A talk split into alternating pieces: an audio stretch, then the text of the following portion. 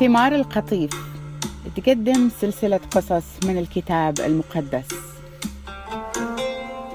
يوسف ما قدر يمسك نفسه من الصياح قدام كل الموجودين.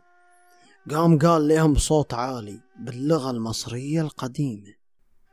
طلعوا كل واحد هني برا. بعد ما الكل طلع برا وما كان في أحد غير أخوة يوسف. قال يوسف لأخوته باللغة العبرية أنا أخوكم يوسف ترى. وقام يصيح بصوت عالي حتى المصريين سمعوه ووصل الخبر إلى بيت فرعون.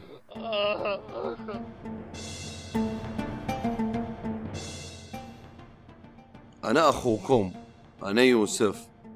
إن شاء الله أبوي بعده عايش.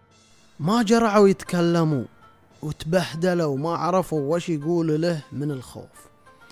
وقال ليهم تعالوا قربوا لا تخافوا أنا أخوكم يوسف اللي بعتوه المصريين لا تتأسفوا ولا تندموا انكم بعتوني إليهم بالمرة. لأن الله رسلني قبلكم هني عشان أنقذ حياتكم. المجاعة صار إليها سنتين في هالمنطقة. والخمس سنوات الجاية خلاص ما بيكون فيها لا فلاحة ولا حصاد. والله رسلني قبلكم عشان يحفظنا سنة في الأرض وأنقذ حياتكم بخلاص عظيم. ترى اللي جابني هني لا أنتون ولا شي الله اللي جابني وخلالي الكل في الكل بالنسبة لفرعون.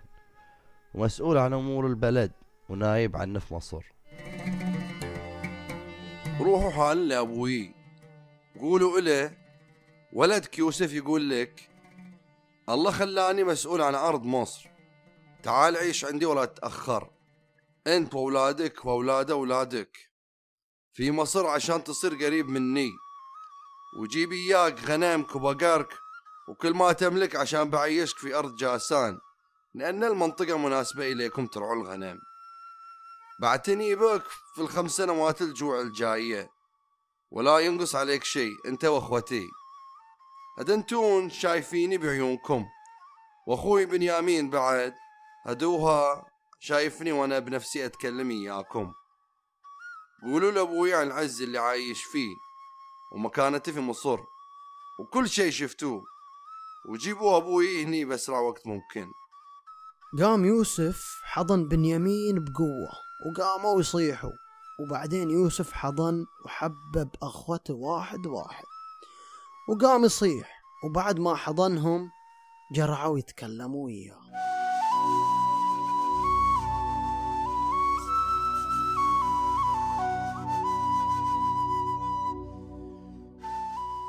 بعد ما وصل الخبر إلى قصر فرعون أن يوسف عنده أخوة وجو من أرض كنعان فرح فرعون ولا يشتغلوا عنده.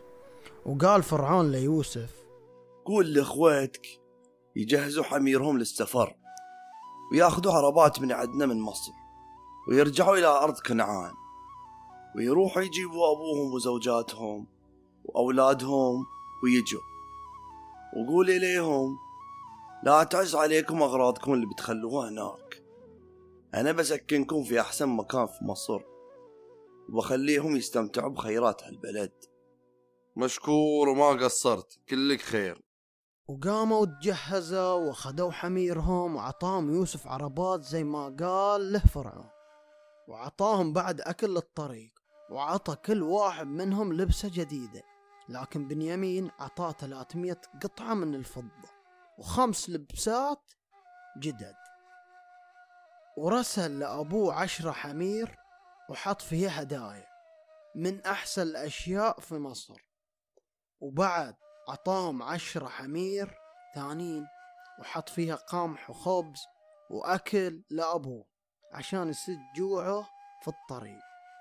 وتيسروا أخوته وقال ليهم لا تشيلوا هم ولا تشكوا في كلامي ولا تختلفوا مع بعض في الطريق. وثقوا فيني وخلوا ثقتكم في الله قوية. الله يحميكم ويرجعكم بالسلامة. بعد ما وصلوا إلى كنعان راحوا لأبوهم يعقوب وقالوا له أبوي أبوي بقول لك شي ما بتصدقه. ترى يوسف بعده عايش. وهو اللي ممشي مصر بكبرها وقف قلب يعقوب وما صدقهم. ويوم قالوا له كل شي يوسف وصاهم يقولوا لأبوهم وشاف العربات اللي رسلها يوسف ليهم روحه رجعت له. وقال ليهم خلاص بعد ما دام ولدي بعد هو عايش بروح أشوفه قبل لا أموت. خلاص.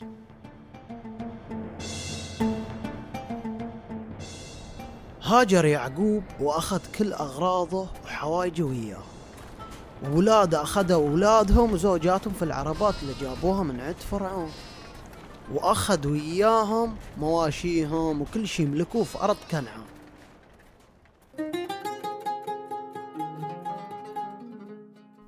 ولما وصل عند منطقة اسمها بير سابع وللحين موجودة في فلسطين. قدم ضحية إلى ربه ورب أبوه إسحاق وكلم الله يعقوب في رؤية شافها في الليل وقال له يعقوب يعقوب. لبيك يا رب. قال إله أنا الله ربك رب أبوك لا تخاف تروح مصر بخليك أمة عظيمة هناك. أنا بنفسي اللي بروح إياك مصر وأنا اللي برجع ذريتك أرض كنعان. وما بتغمض جفونك إلا ويوسف جنبك يوم وفاتك.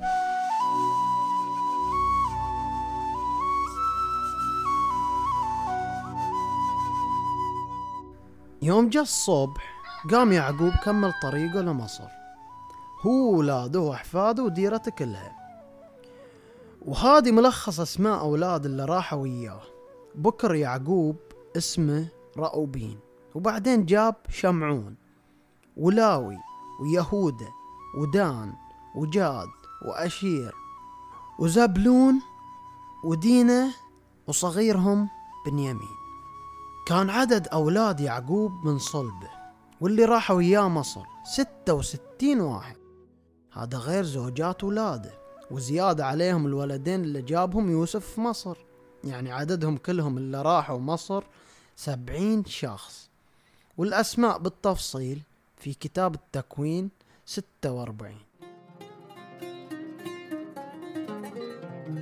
يوم وصلوا مصر خلى يعقوب ولده يهوذا يروح ليوسف عشان يقول إنهم وصلوا جاسان. ورجع ليهم. وقام يوسف جهز عربته وراح جاسان عشان يستقبل أبوه هناك. ويوم شاف أبوه تحاضنوا وقام يوسف يصيح فترة طويلة. وقام يعقوب قال ليوسف الحين عادي لو مت يا بعد روحي. هذا أنا شفتك بنفسي وتأكدت إنك حي.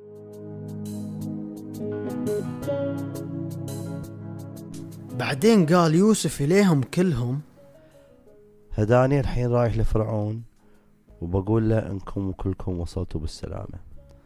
اسمعوا أخوتي بقول لكم شي ها؟ إذا سألكم فرعون وش تشتغلوا قولوا له إحنا نشتغل نرعى غنم من صغرنا زي ما كانوا ابواتنا يشتغلوا عشان يخليكم تعيشوا منطقة جاسان لأنه محظور عند المصريين يرعوا الغنم. لأن بعد لازم أقول له إنكم ترعوا غنم هذه شغلتكم. وجبتوا إياكم غنمكم وبقركم وكل مواشيكم.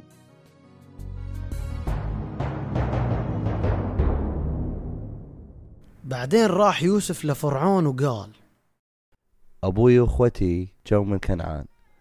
هم وغنمهم وبقرهم وكل شي عندهم. والحين هم في جاسان. قام أخذ أبوه واختار خمسة من أخوته. وجابهم إلى فرعون يتعرفوا عليه. يوسف جاب أبوه يعقوب لفرعون ويعقوب قال له الله يبارك في حياتك كلك خير ما قصرت.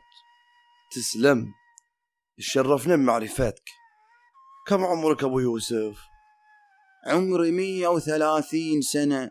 عشت أيام قليلة وصعبة وتشتت في هالدنيا. ما شكلي بعيش قد ما عاشوا أجدادي حياتهم. زمني غير زمنهم. وفرعون سأل الأخوة وش تشتغلوا؟ إحنا طال عمرك نرعى غنم زي ما كانوا أبوتنا يشتغلوا قبل. جينا تغربنا في هالأرض لأن القحط مرمطنا تمرمط في أرض كنعان. بسبة القحط مرعى الغنم صار ما في أكل كفاية لغنمنا.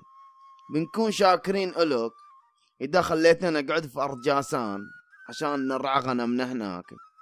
قال فرعون ليوسف.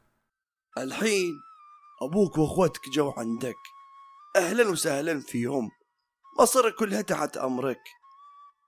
سكنهم في أحسن مكان يناسبهم. خليهم يعيشوا في جاسان إذا حابين المكان.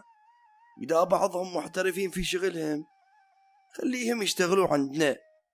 أعطيهم البقر اللي عندنا يرعوهم. ما قصرت. الله لا يحرمنا منك. بعدين يعقوب قال لفرعون مرة ثانية الله يبارك فيك. وطلعوا كلهم من عنده.